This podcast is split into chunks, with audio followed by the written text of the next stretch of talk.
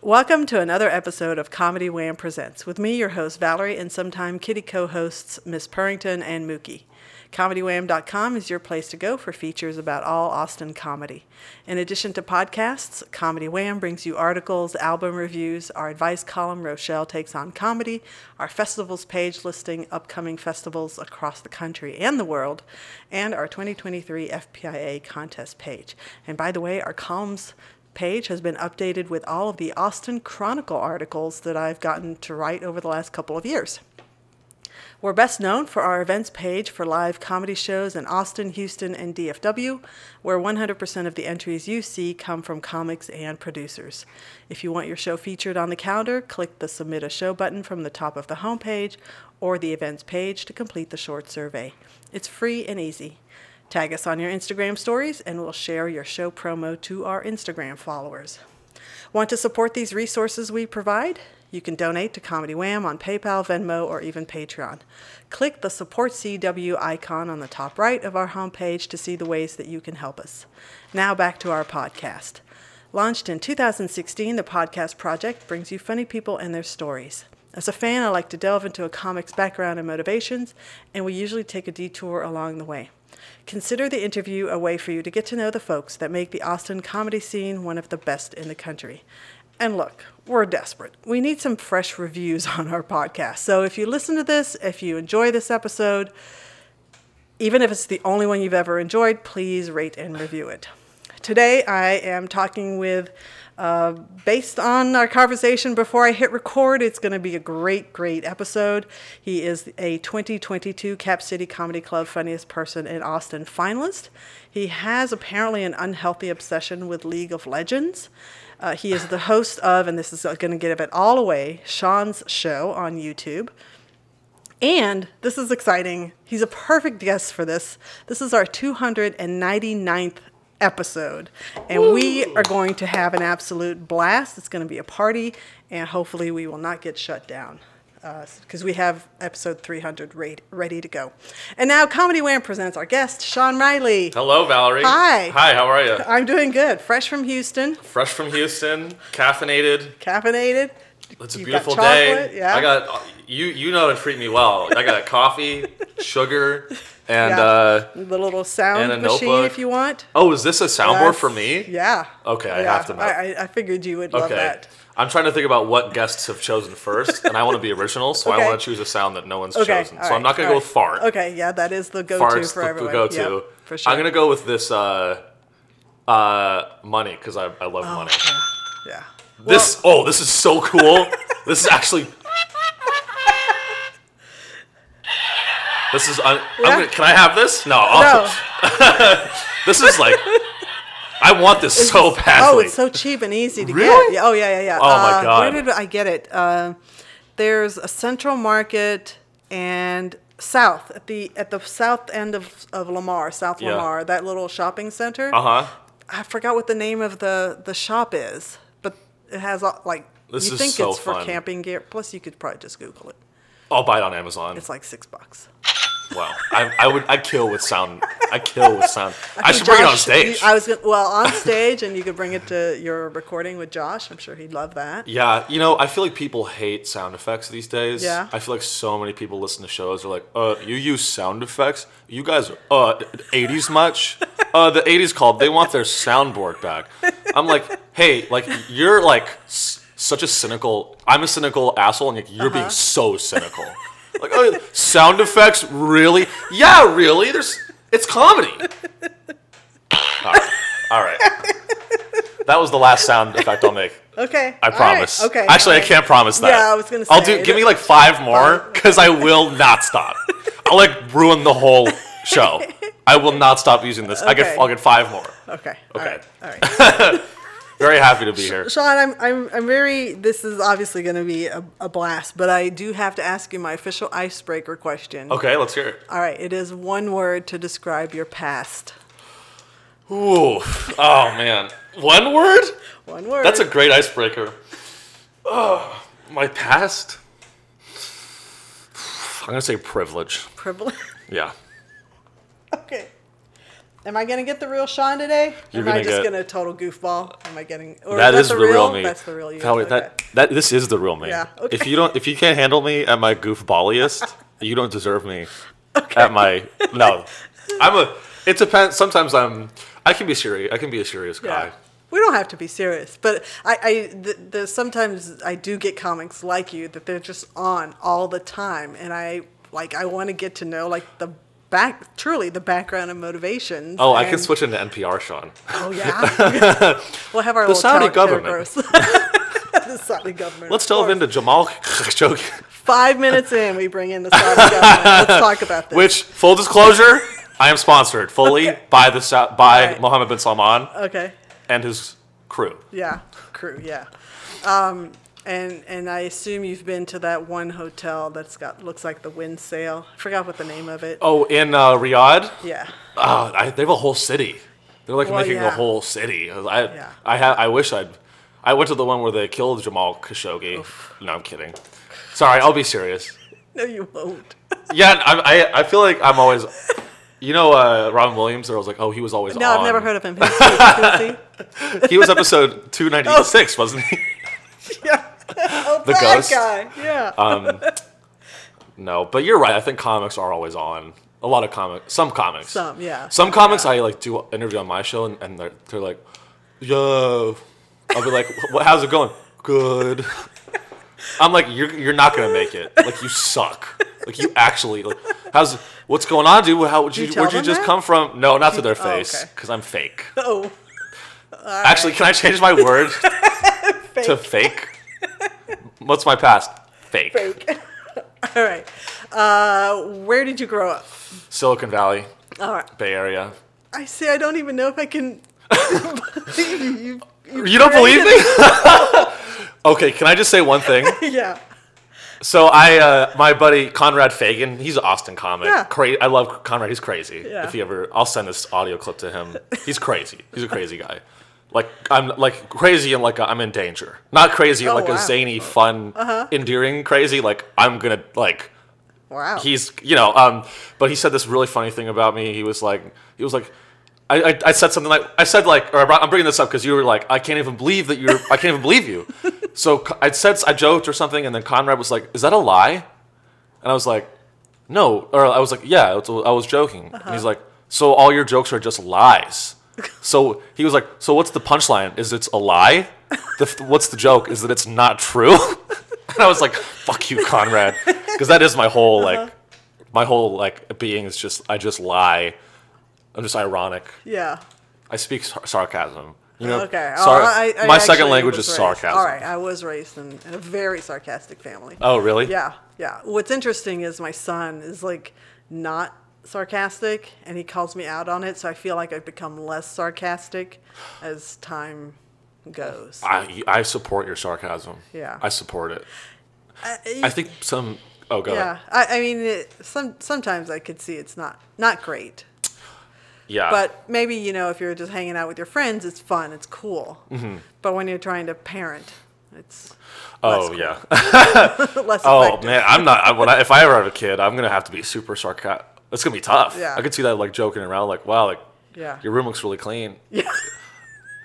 Well, it's like sar- there's sarcasm, irony, and then there's passive aggr- being passive aggressive, and they're all like there's overlap. Right, And I right. think pe- some people are like, "What do you like?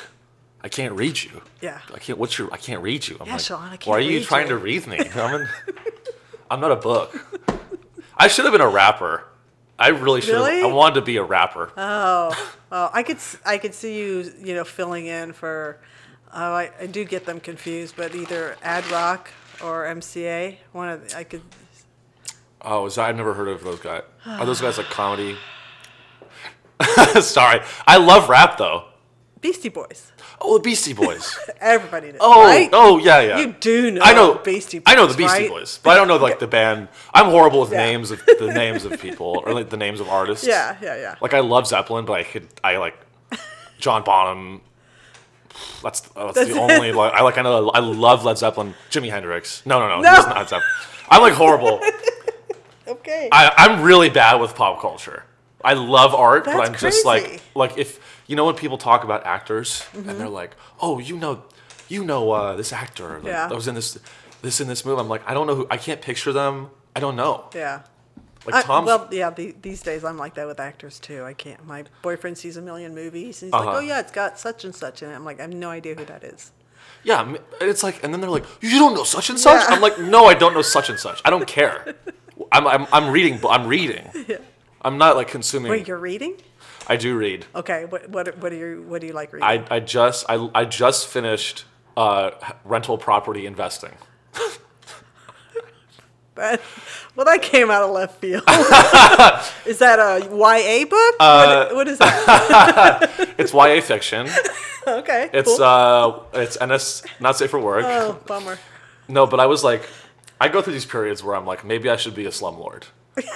like I and I like read it and I was like, because I studied engineering, and so I'm like Oh, really I love like math and like I do a little bit of invest, investing too, and um, I just like got obsessed with it. Like I read the whole book in one night, and it was like, it's incredible how it doesn't even really. You can start with a little bit of capital, and really Yeah. become a slumlord quite quickly in America. Hmm. Yeah, I can Um, see that. If you have start one and then slumlord your way through the top. Yeah, Yeah. you just you go to find the section eight. You the book be- is really horrifying. The guy that wrote the book, I don't even know his name, but he's like, yeah, like there's a whole chapter on training your tenants, and you know my parents are landlords, so I like you know, um, and they're not like slumlords, but like they just have a rental property. But like this guy, this guy talks. He's like owns like a bunch of apartment buildings, and he's like, I train my tenants. If they're a day late, I evict them. Holy It's cow! and I'm like, and then it's like, it's, but it's a how-to. Like you get to see inside of his mind. Yeah. And you're like, my tenants pay for, for utilities, water, garbage. They pay for everything, because you need to maximize your profit per unit. I guess. And um, anyway, that was the last book I read. Wow. Okay. All right. Uh, what kind of engineering did you study? Uh, I did aerospace. Aerospace. Oh, you talk about that on stage. I, I do, yeah. that's I appreciate real. how much like Yeah. yeah. I'm sorry, I, I'm like such an asshole. I never listened to the show. Can I, I know, can I swear right? on this? Yes, you can. I no, you can't. You can't. All the other comics, I'm allowed them to. You cannot. Um, no, you can't. No, I, I really appreciate how much you like. I, sh- I, I just gotta. I mean, this, I don't do any, It was my first kind of interview ever. For real? Yeah, or like I've been on pod, but like Yeah. this is my. So anyway, I just I appreciate how much you, you know, checked out my stuff. Yeah. And I'm sorry I didn't do the same. Yeah. I feel horrible. I- you should. but it's such a well, you do such a service to the community, and it's so underrated. Thank you. Review the show, and listeners. under like Yeah, Underfunded. no, underfunded. Do you want me to connect you with the Saudis? would you? Would you? I can CC you. Okay. With on this That's- email thread I have. awesome. All you have to do, you do a 30 second promo Okay. on Saudi Aramco, Saudi Aramco. which is the state oil company, and you just say, "We're sponsored by Saudi Aramco. Okay. We uh, love their oil." I just bought a hybrid though. Is that a problem? uh, no, they're actually diversifying into EV. Okay, So that's actually right, all right, great. cool. So they're actually getting into. Oh. I could be ahead of the. the you're, yeah, you're ahead of the curve. Nice, nice. Okay, all right. Uh, okay, so Silicon Valley. That's right. Yeah. Uh, were you always this high energy, this much of a, a goofy person growing up? I yeah, pretty much. Yeah. When I, I I flip between. I'm not like bipolar, but I flip between like like if I'm in a good mood, I'm like very like bubbly and stuff. But Yeah. then like some, it's this or like I love. I, I'm also super introverted. Hmm. Like I gotta be alone. Wow. Um, I gotta have time to recharge. It's so crazy because you, so far, this conversation, it's almost, and, and I am old, so just, you know, bear with me. It reminds me of having a conversation with my son Oh really? Yeah. I'll, I, I love it. because he's he's introverted, self-reported. I think he's actually a little more extroverted than he he realizes Uh-huh. he is. Into engineering, he will go, he I could see him reading the Slumlord book because he'll go into these wormholes and just like chase down Wikipedia links until he learns something yeah. and um, can be goofy but also serious. So That's like awesome. looking into the future. What if I'm your long lost son? oh my God! What if you are? Is that a possibility? No, okay. No, I don't, think, I don't think so. I don't think I've given anyone up for adoption. I don't think so. um, that's fun. But uh, okay, so uh, siblings? Only child. Really? Yeah. See, because Yeah. I would have, I would really expect this from, like somebody who had to seek attention when they were in that bubbly mode. Yeah, yeah. I thought you're right, and it's like I, I like my parents were working all the time. My mom is a, a nurse for the. She's a retired nurse, but she was worked for the VA hospital. Wow. And my dad like kind of bounced around in different sales jobs, Mm-hmm. but um, yeah, I, it was. Uh, I definitely seek their attention for sure. I think Yeah. I should see a therapist. I've never been to therapy, Oh, that's okay. but um, It's comedy.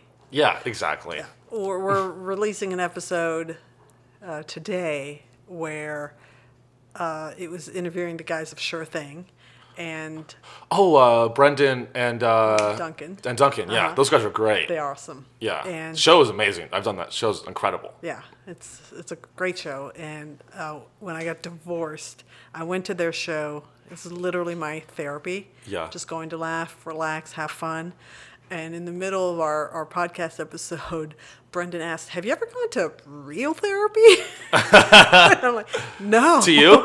yeah. To Oh. I'm like, No. Why would I need it? I've got comedy. It is. It's. I think it is better. It's. I think it's better than. real- I mean, I, I can't say I've never been to real therapy. yeah. But I, when my my thing was, I feel like if I go to one one I almost episode of therapy, Jesus Christ, I'm a media mogul. Everything are. everything is content. Yeah. I to one episode of This is the Sean Show. I'm just to rename, rebrand. It's to be the Sean Show. the Sean Show. You won't believe how long it took me to figure out that should be the name of my podcast. Really? I was like, just over. I overthink things. I'm like, I gotta make Mm. this cool name, and I'm like, so I, am so self aware. Maybe I'm not, but you know, I'm like so like, like I think of something and I'm like, ah, that's been done. That sucks. It's like, "Fuck, what? That's so fuck lazy. People are gonna think, oh, that's so lazy. But I'm like, cause like the Sean pod, the Sean Show podcast, like, Yeah. oh well, you're gonna, the name of the show is gonna be your name, and then the word pod, Uh-huh. or the or like the Sean Reilly Show. How many like podcasts is like the first name last name show? Well, there's one very large podcast uh, by somebody who relocated from California to Austin that, that has an eponymous podcast. That's true. so, Well, and it's like, and it's like, uh, and so it's like, yeah, I don't want to see like, it's and it's weird because it's like he. Are you talking about Tim Dillon? no, I'm not even. No, I'm talking about the Joe Rogan experience. Oh, right, right, right, yeah. um, or even little, quite literally, the show, the first name, last name show. Those even specific words, like people do that, Yeah, and it's yeah. like, yeah, the Joe Rogan Experience. I mean, it's like, so I wanted to.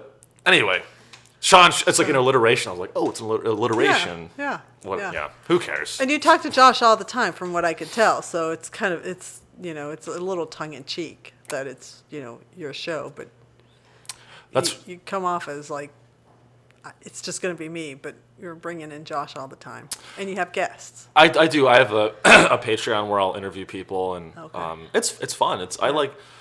I've been I've had like eight podcasts. I respect that you've done three hundred. Truly, then it's not like failed. Like it's so. I mean. it No. will after this. It's going to get canceled after this episode. are you? I'm, what? I'm, if I mean Mohammed bin Salman listens, it we. I know. I'm gonna get canceled. episode is sponsored by uh, Saudi Ram. Oh, I'm, oh, I'm going to get killed for getting no, it wrong. well they. no. They don't. They don't. They don't scrape the web for. uh, they might have a department, like a propaganda department, that scrapes the web for mentions of. We'll bleep that out. Okay. We'll, all right. we'll yeah, bleep that yeah, out. yeah. Um, no, I, I, I think it's a testament to my stubbornness and my continued interest in the Austin comedy scene that I'm. I, I don't have great numbers. There's probably gonna be two people that listen to this episode. Uh, if you I share have it, I have fifty four. lis- I have fifty listeners. Okay. I will make sure all of them. Okay. I actually Good. threaten my listeners on the show. okay. Like I literally. I'm, maybe I should threaten. it works. It's like it's like a. I hate this. I'm not even gonna say the word. I, I you know it's like or it's a you know that uh, this like pickup dating tactic when the guy like is like says shitty things to the date uh-huh. Oh, and, yeah, and yeah. I'll just spell it N E G G Oh, yeah, yeah, yeah, yeah, yeah. I hate that it's so close to the N word. I don't even want to say it. Yeah. Like, why would they? Why would they make the word so close? Because it's negative. So Right. it's the verb form of, of that. Yeah. Oh, that's word. true. So we're, we'll bypass. We're, we're Yeah. Anyway. Yeah. But I do that to my audience, and I think oh it. Oh my I. I think. I mean, I've lost listeners, but, but I'll literally be like, I'll be like, if you like Elon Musk, I want you to click. I want. I don't want you as a fan. like, I want you to click out. Click out. Click the little X on YouTube. I don't want Oh you. Oh my gosh. And I think it. I don't know. I think it works. I, I can't do it. I can't pull it off because I'm too. I don't know. I don't like being negative towards people. So I, res- I like that. Yeah. That's good. uh, you know, you've got 50, I've got two. So see, we'll see. Hey, it's- empirically. This is, It's time. It's maybe switch it up. There's always room to innovate. Maybe it's time to, for a, a villain origin story, Valerie. maybe. Oh my God. Maybe that's what 300 will bring. Turn over a new leaf. Enough of this nice guy shit. I love it. There you go. I'm bringing it out. I don't. I don't Yes. like. That's my whole goal as an artist is to bring out hate, negativity. We need more hate in the world. Every artist We is all lovey-dovey. I'm Yeah. like, no. Fuck What that. what happened to Yeah. hate? All right, Sean. I really don't like you, so let's let's get into this. Okay. Is that gonna work? Do you think that's gonna work? Yes. No. All right, I got to work on this. All right, were you a class clown? Uh, uh I feel like no. I was like a. I was like a. I was a goody. I was a teacher's pet. Ah. I was like a goody two shoes. Okay. like i like like was so uh i loved like i deeply respected the authority hmm. of of the teacher. Yeah. of the classroom and like i like kneeled to the will of these teachers Yeah. like i never never got in trouble always studied i was a very little good little boy so you followed um, the rules and the convention of I'm going to be the, the teacher's pet. I'm going to do well in school. I'm going to go study aerospace engineering. Where'd you go to school? I have to know. This It was so- uh, Cal Poly, San Luis Obispo. Okay. It's it, it's like in the central coast of California. okay. because I didn't get into Berkeley, which I will. Oh. Has I still am jaded about. I like don't. I'm out of that world academia entirely, but I still have nightmares Yeah. about not getting into Berkeley. That really, really crushed me. Uh, did you try any other California schools or Uh, other schools? I applied to. It was either between Cal Poly and I got into UC Santa Cruz. Okay. I have a really funny story about UC Santa Cruz, actually. Yeah. Well, I mean, so I just remembered this. The I, I visited UC Santa Cruz with my two friends and um, my two female friends. I had a crush on one of them, and we were like senior year of high school. Visited UC Santa Cruz, and I remember we're walking and we just we're like touring the campus, and all of a sudden my one friend, uh, the girl I had a crush on, Wendy, she's like, she's like, "Wow, Sean, that was really mature of you and brave of you." And I'm like, "What are you talking about?" And she's like, "You didn't see those two nude women that we just walked by?" And I was like, I collapsed to my knees. I was like, "Are you? F- please tell me you're joking." I was like, because it's like super like liberal and kind of free. Yeah. Like you know, that's what you Santa Cruz is all about. Is Sure. like, so I'm like, they're new. Like, I like, and, th- and then my friend, was- she, she was like, they're like two beautiful naked women just walked by us, and I was like pounding the ground. Oh my God. I'm like, please tell me that you're joking.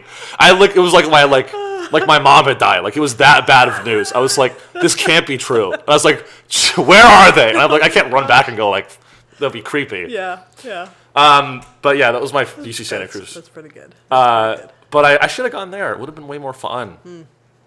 You know, it's trees, it's nature. It's, it's like everyone's doing drugs. It's so much more fun. But you got through college. I made it through. Did you do any performance at all in, in your entire school career? I did. I was actually the uh, the president of the Cal Poly Comedy Club. Really? Very very proud. Wow. And we booked some decent. I booked uh, Trevor Wallace. We Oh. booked some decent people on our shows. Like he was kind of when he was coming up in LA, he would come up. Uh, the Verzi triplets. I don't know if you know those guys. They're on America's Got Talent, I think.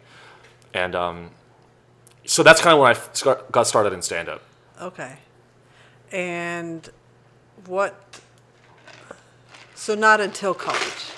I guess my first, I got into it. I was, uh, well, this Wendy, this girl I had a crush on, she did poetry in high school, and uh, like spoken word. And I got into it because like she did spoken word, so I was like, no way, I do spoken word. I hate poetry. I was like, so I, I wanted to like be around her, so I like did spoken word, and I like hated it, and I just like started making fun of it. Uh-huh. Like I go to these like poetry slams, and it was the Silicon Valley, so it was mostly like rich kids talking up like like they don't even deserve to write at all. Yeah, like they don't yeah. Uh, just, like they're like my dad's a lawyer. Yeah. he's never home. He's not. I get home and my dad's still at work. Yeah, and everyone's like, it's like shut the fuck up, My shut the fuck up. Yeah, I get home from my Catholic private school. No one is home. Wow. and I'd be like listening to these guys. I'm like, you guys have no idea like how good you have it, and you're trying to like, not that you know. I don't get all philosophical. Everyone has problems. Uh-huh. I'm not trying to minimize the problems of certain people, Yeah. but it, it's just funny. Yeah. Um, and then I go up there and make fun of. I'd like do fate like satirical poetry. Like I go up there and be like, Ah. "Why did the bird fly high in the sky? I don't know why."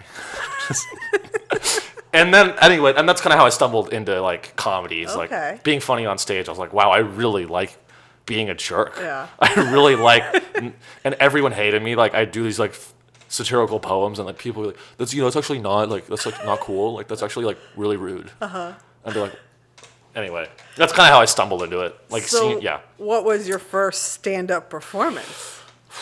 It was at a. I think my first. Oh, okay. It was actually in freshman year of college, in front of. Uh, it was an open mic night at my college freshman dorm, Okay. and it was uh, for literally just the RA of our dorm. oh. It was just him, and I went up there and I performed for just him. That was my first time doing stand up, technically. Wait, why? Was it an audition kind Uh, of thing? no, it was like it was just an open mic that like anyone could kind of go to, Uh-huh. and I thought there'd be a bunch of people there, and it was just him. How bizarre! It was, and I still went up. Like I was doing like year four suffer hell mics on my first one, because usually people are like, oh, my first time doing a mic, there was 200 people and I crushed, and that's why I Mm-hmm. Love it. That's Yeah. like I crushed. I'm like, no, like I was already hating it. But that's, that's how much I love it. Is like I was already like I was like even though it's just him, like I've never done this before, but like I love, I know I love this. Yeah, yeah. Um, So how did you approach that, and then what made you realize? Well, I guess you were in this club that you became president of. So were you learning about the art of comedy? Uh, I like. I, I think it was sophomore year.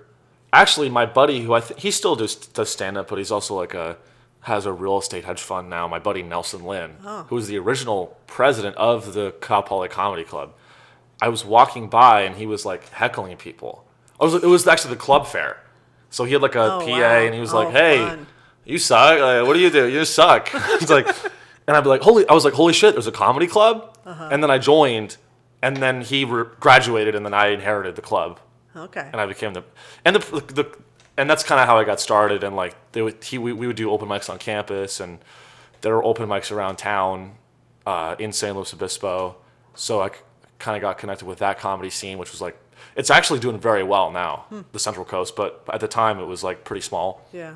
Yeah. mostly like burnout guys in their like early 40s that just did like coke and meth and real uh, losers Yeah. real losers in the in the comedy scene funny Really? guy, funny guys Really? yeah I yeah well. I thought everybody was, you know, a champ. comedy world. they, All they, they weren't all- studying aerospace engineering Oh, I'm, okay, kidding, got I'm it.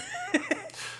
but yeah and i kind of just got more and more it became a bigger part of my life over time like i wasn't like through i didn't like throw my whole life away for comedy on year one it took me like mm-hmm. i think three or four years to be like that was it was it was the only thing i always made time for Okay. like everything else i was like i can i can skip class i can skip this thing or whatever but comedy i always had to be there Yeah.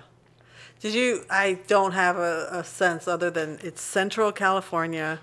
Did you uh, go to L.A., San Francisco to check out their comedy scenes? I did uh, in the summers in college. I would go to the Bay, Okay. back to the, where, where I'm from, and uh, do the mics there. Yeah. So I kind of, and then I would do LA uh, like kind of a bit later in Mm-hmm. college. I'd, I'd check out LA a few times. So yeah, I was kind of up and down the coast, the, the coast of California, and and San Luis Obispo. It's like two hours north of, of Santa Barbara, Okay. Um, but it's kind of. It's, it's a lot of people, you know. Oprah calls it the happiest city in America. Really? Yeah. Wow. Actually, my but my buddy has a great joke. Aiden Candelario, shout out to Aiden. He's like a SLO com, com comedian, and he has this great joke about that where he's like, you know, it's crazy that Oprah said that San Luis Obispo is the uh, happiest city in America because it's all white people. Like Oprah really came here, looked around, and was like, "This is the place." really funny joke. Yeah. Uh, okay, so you're going through college. You're part of this this club. You're performing, and is, you you've already alluded to it that that's it's the only thing that you wouldn't miss as far as performing. Um, so what what did you do with you when you graduated? Did you do the adult? You know, I've got this engineering degree. Yeah, I, I you know I was all over the place, but when I was in college, I like, uh, I was like I went through kind of like four or five different career goal paths in like a year. It was it was it, Mm. Oh, wow. it was really strong. I was like, well, I, just, I and I just I never got because I had a horrible GPA. I had like a two point nine GPA. Ah. Oof. and it's like it's it was really like you know once you get into like the if you start freshman year with a 2-5 which i did because i was like partying and. I'm hoping this is where you and my son have like diverge? Part Oh, ways. yes. okay.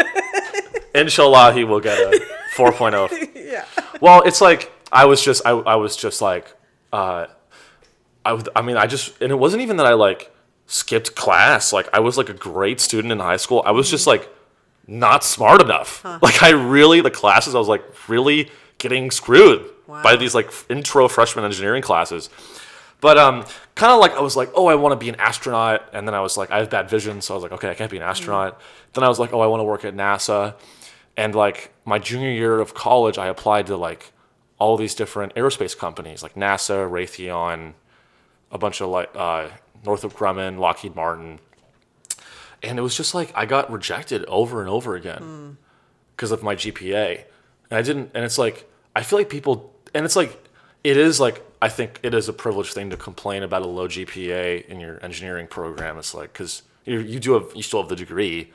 But it's like, I don't think people talk about how stressful having a low GPA is. Mm-hmm. Because I, looking back, I was like, I was like, I'm fucked.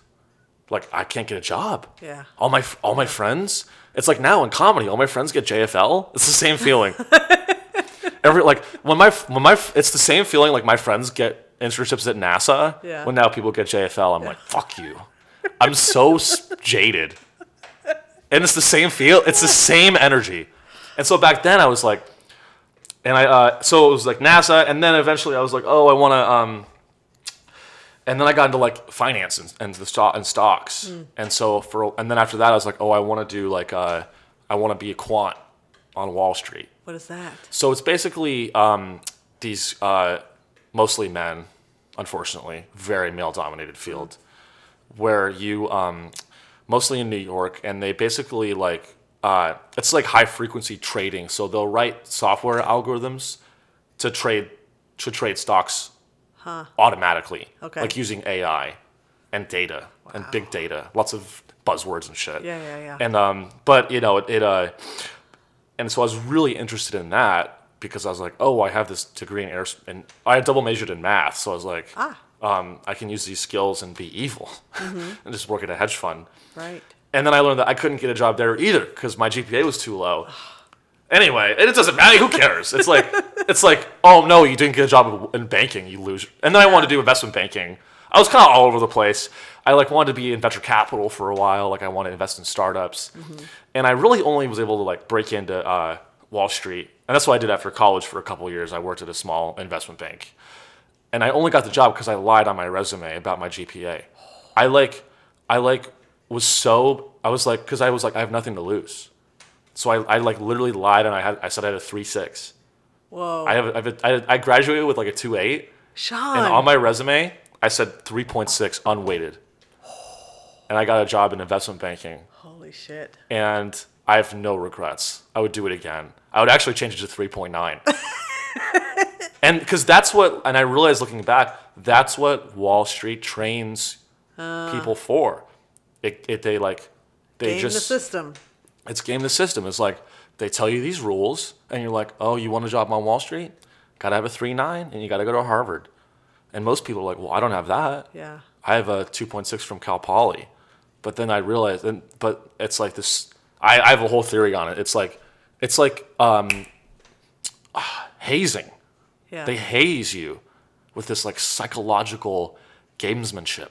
Yeah. And then you're like, wait a minute, I just have to lie and then I win? And that's what it is. And then I and then I won. I just lied and it worked. I lied and it and it worked.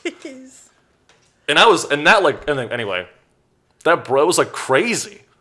And I was like I was like into that for a while. I was like, holy shit, like Yeah, because you'd been a rule follower and you went to your classes and you teacher's pet and you were you were the good kid. exactly. And then you're like, oh, but if I break the rule, They want you to. Holy shit. And then when you get to the job, it's all bullshit.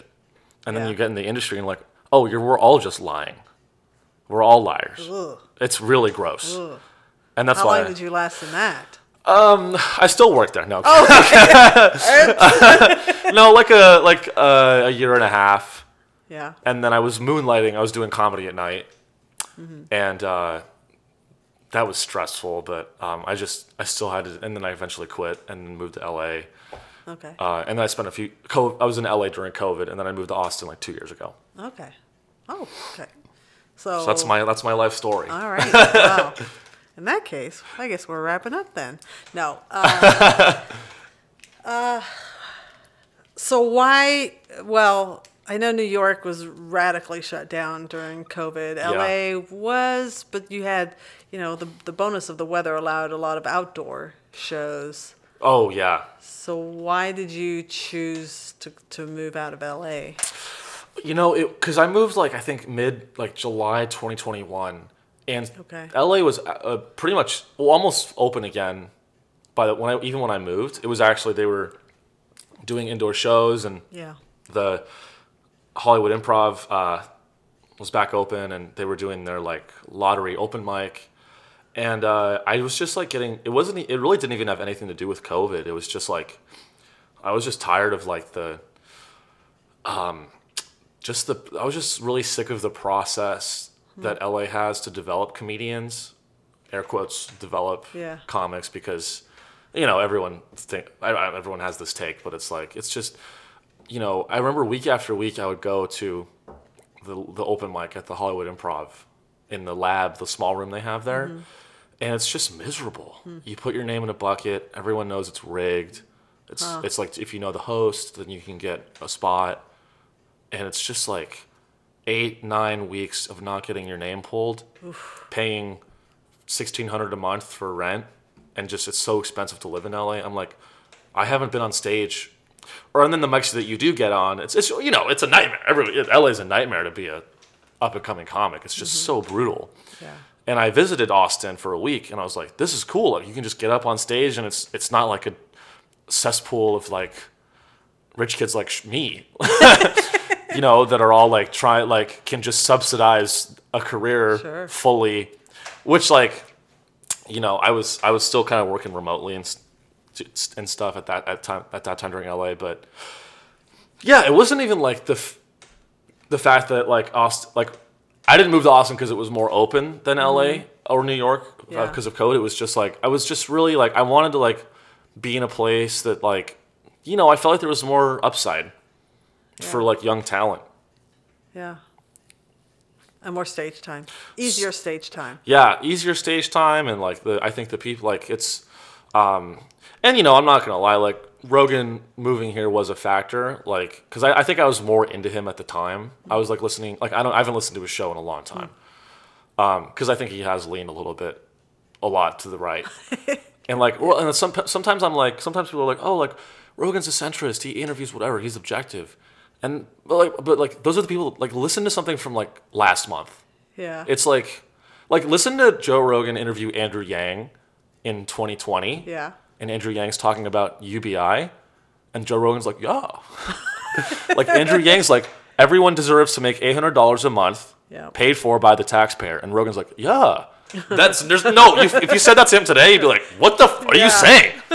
right. Smoking a cigar? No way. Welfare? You're talking about welfare.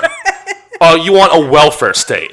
Three years ago, he was like, Andrew Yang wants some good ideas. It's like, are you for UBI or are you not for UBI? I, I, I wonder if part of it is like now being in Texas, which is just so grossly conservative Mm-hmm. and, and, and hard right.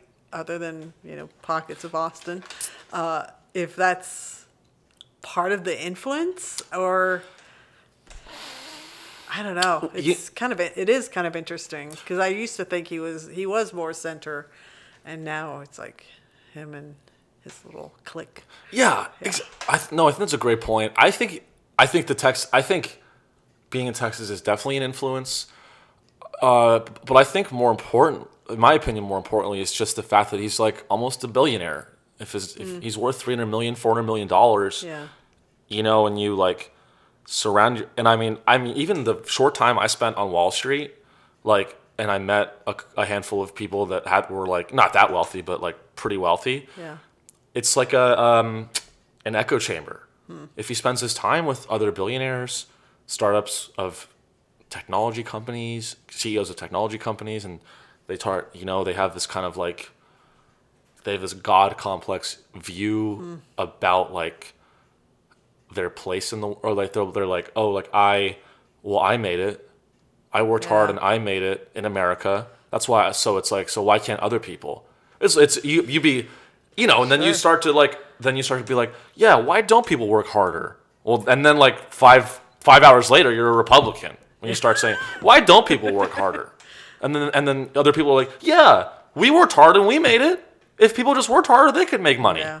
And it's like, no, That's all it is. no, no, sorry. Yeah.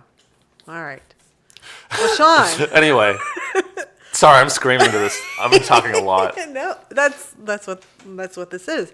All right, so uh, you your uh, aerospace engineering degree and your time with uh, finance or investment banking uh, have all made it into jokes on stage. So. Uh, even though we we started our conversation and a lot of your uh, wild and crazy uh,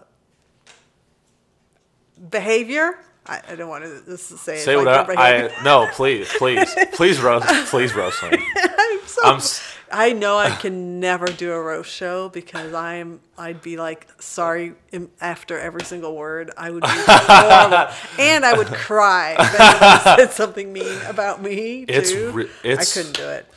It's real. I've done. A, I actually did a roast battle at the mothership. Yeah. Oh my god! Actually, the first ever when the mothership first opened, I did a roast battle in their the little boy, their small room. Yeah. Horrible name for a comedy room. Hey, I did a. I crushed in the little boy. What? You should have seen me on on Monday night. I was in this little boy. What? What? What, what did you say? Yeah, the little boy. You know the little boy. Next night I was in the Fat Man. Woo! Tell you what, that was yeah, different. I'll tell you what. The big difference between little boys and fat men when you're crushing in them. It's great. And I Yeah. anyway, I did a roast battle at the mothership, and like, um, do you have you interviewed Jamisha Albo? You know her? Uh-uh. She's a very funny uh, up and coming. I know the name, but she was on yeah. Kill Tony. Yeah, she opened Um, for Genevieve. I remember that uh, when Genevieve uh, headlined the Velveeta Room earlier this year. Oh yeah, yeah, and so she's Yeah. she's doing great. Um, and uh, I got I interv- I roasted her Oof. at the mothership, and you know, for those listening, I'm a white guy. Jamisha is a is a black woman, and it was like tough. Uh-huh. I was like sitting down there, like, okay, I'm gonna be at the the Joe Rogan alt right comedy club. I'm about to roast a black woman. Let's write some roast jokes. It was a really tough wa- line to walk Mm-hmm. because like you can't write as you said like the roasts have to be roasts. Yeah. It's this weird thing where it's like, it's like I don't know. It's like you can like, they want you to be really edgy, but you can't Uh-huh. be too like. Yeah. It's like oh that's edgy, but we know he doesn't mean it. But it's a roast. It's not. It's not for me. maybe that's little sign that you can wear. It's, it's really not me. and you unleash. yeah. Yeah. Uh, where was I going? Oh, okay, so yeah, so your style of comedy, how would you describe it? Is it observational or is it a little more uh, a little more wacky? Because from what I remember, it's really a lot of observational goofiness. That's a great. I think. I think that's a great way to describe it. I would say it's angry, Really? angry, obser- angry, angry, goofy. That's a great words. I, that's what I'm. That's what I'm going for. Yeah. I want to get more ranty. it's really hard to rant on stage and be funny. Huh. I think people get scared when I start ranting Really? because I think I just have too much conviction. Oh, When I like, Yeah. like I was like, like I've I've said like I've tried to rant and like say like you know crazy like I like I, one time I was like I like I was in a frat and I was like, what if we had a genocide for the frat bros? Would that be good? And people were like, and then I was like, but not the Jewish frats. Oh God. And then I was, and that actually got, a, but it's like you know, it's like hard, like you know, it's, it was like I love the Jew. and like, there's there's so many layers to art. You know what I mean? It's Uh-huh. Yeah. like it's it's- so it's like obviously I don't want like, but people I think they take it too seriously. They're like, this guy like believes this. Yeah. I'm like, no, I'm on a stage. I'm trying to be funny, but I do believe all the frat bros, I mean, yeah.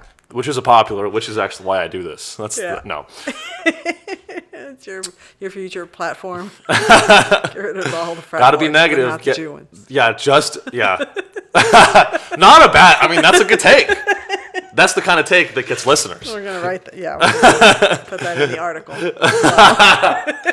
Make it the episode name, Oh my god. Um, Get rid of the fat boys. ex- except for the Jewish ones, except for the cultural ones. Because I've been to a lot of frat parties, and the, only the Jewish ones were fun. They're the fun, most Really? fun one. Yeah, huh. they're great. It's like a good time. All the Anglo-Saxon frat parties were horrible. They were playing awful Hmm. Oh, music. yeah. yeah. Ugh. Yeah. But yeah, I would say I'm like kind of zany. I'm trying to be zany, zany. You know, sometimes I feel like I'm too monotone. I'm trying to still find my voice. I feel like I'm still trying to find my voice. Sometimes I'm like very monotone and dry, and sometimes I'm like very energy. I guess expressive. So I don't. Yeah. I'm not. I don't really know. So you're still figuring things out. Trying to. Yeah. Trying to not quit. I'm Okay. crazy. I'm like seven years in. I was thinking of quitting last year. Oh no. Like, Was it around the FPIA? Because that that brings up emotions. Oh my god. Well, that I mean, it was crazy. That was that competition was the first one that I ever made it to the finals in in 2022. Because every other competition I'd ever done, I got knocked out in the first round. So I'd honestly, for that one, had been like, I had like through. I was like, I finally let go of like the stakes of it, Oh. and that's when I was able to advance to the to the to the finals. And I Wow. I think learned. yeah, and I think there really is something, um, not to quote Qu- Nazi Kanye West, not to quote a Nazi, but, uh, But here we are on the, on the heels of praising Jewish fraternities. Sure. Continue. Continue, uh, Sean. when it's from one of his songs, "When you try hard, that's when you die hard," and that's I forgot what song that is, but. Yeah. it's true. I think when you overthink it, Yes. that's when you blow it. Mm-hmm. Um, but yeah, it's it's a it's such a it's such a roller coaster. Yeah. Uh, Why Why did you want to quit? I just I was just like not really making I felt like I wasn't really making enough progress as I wanted to. I was comparing myself to other people. Ah. Mostly the comparing myself to other people, not getting booked on certain shows, staying home on Saturday night, just just like stewing in my room like mm, I'm a, I'm fucking funny, fuck you guys. you know, that was like my energy for like 6 months. And it's very and then it's like a vicious cycle. Yeah. Cuz the more you don't go out, the more people don't see you Right. and the more they don't want to book you, and then the angrier you get. And so I, I was just, just like trying to reflect on that cycle of like, and just anyway, So um, why not create your own thing so that you could do that? oh, like my own show. Yeah. Yeah, and I, I did, you know, I did, I was producing for a while, String Theory Comedy, rest in peace. Yeah.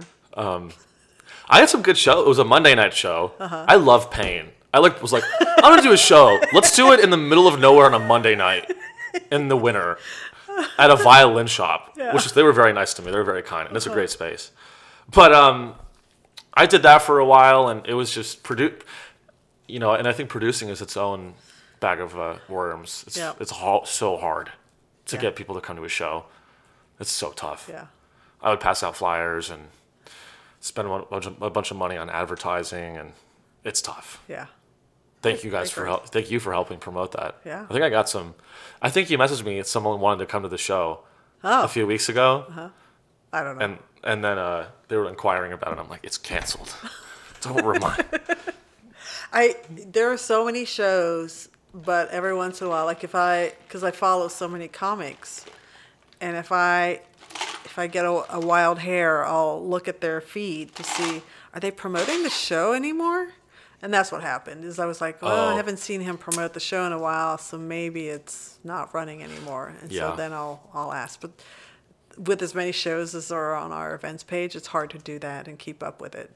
Definitely. So I'd rather that the shows just continue and be successful rather than die and have to follow and chase up, you know, follow up. I know it's it is, and people still hit me up from out of town. They're like, "Hey, I'd love to do your show on oh. Monday." I'm like, "Delete me from your spreadsheet. Delete. I know you have a spreadsheet. I know you have a spreadsheet. Delete it. Delete me. I know I'm row 82. Who doesn't have a spreadsheet? Lot, lots of com- believe it or not, Oh, Valerie. know. Lot most com- most comedians. Like I say, I have a spreadsheet of shows Uh-huh. or like bookers, and they'll be like, "What?" I'll be like, I'm like, it's crazy. I feel like some like I'm I'm like, well, it's because I like came from engineering and business, and so it's like Mm-hmm. Yep. I'm I take a very analytical like, you know, ruthless approach to comedy, and like very like, I look at it like a sales pipeline. That's kind of how I look. Yeah. Like on like, I have a list of things that I'm working on, and I'm trying to make them happen, and then other comics are just like vaping DMT, and they're and they're doing better than me. I'm like, you're vaping DMT. They're like living like rock stars, and I'm like, how are you getting coast? I'm sorry. I'm just gonna. I gotta stop ranting. as, as a as a parent, I could tell you that in uh, 10, 15 years, you're going to be better off because you hung out with spreadsheets versus vaping with DMT. Well, thank I'm I, and I I, I I'm glad you see it my way, because I like, I mean, ugh, I don't want to get dark, but like so many comics are just like, they're just depressed and like they're just on. They're always, I mean, like, they're. I mean, like, hey, I'll I'll take a puff of a joint every like three months, Yeah. or I'll have a beer after a show sometimes, but like some comics like, they just like do just. I just see so many comics doing blow, just living like living fast. it's crazy. And I'm just like, for me, it's like, okay, well, that, well, there's the mental health side of it. Like, okay, you're coping with your depression with, with the substance, which is sad. Mm-hmm. But also, it tells me, it's like, okay, well, then, like, don't tell me that you give a shit about comedy when you're, when you're doing like eight lines of blow every night.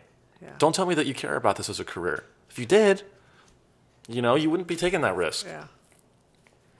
But then I say that to people and they're like, shut up, Sean, you lose. Yeah. They'd be like, oh, okay, okay, okay, buzzkill. They're never going to hear you anyway. They're not going to hear you until they're, you know, rock bottom or, you know, they, they fuck up a big opportunity. Ex- yeah, yeah, that's so real. Yeah. Yeah. Or until they want to open for me. Yeah. No, uh, sorry, I'm being really you- arrogant. Are you going to drug test your openers? Oh yeah, that's so. Oh my god, I wa- you just gave me an amazing idea. I you you just ruined so many. Trademark that shit. Oh man. my god, I would drug test my own. Yes, I'm gonna be the first. This is an amazing idea. Like they're like they hit me up. They're like, "Hey Sean, can I open for you?" I'm like, "Yeah, just take a piss test. S- I I need you to do it tomorrow.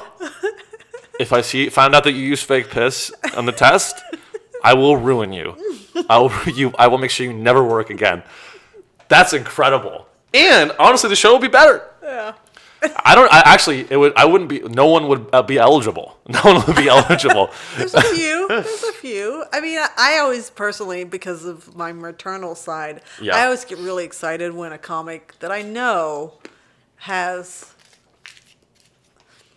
I never want to say they have a substance abuse problem because I never want to take it that far. But um, when they decide I'm gonna go sober and quit substance use, and like maybe because of my many years of talking to to comics and and other just other people it's like yeah.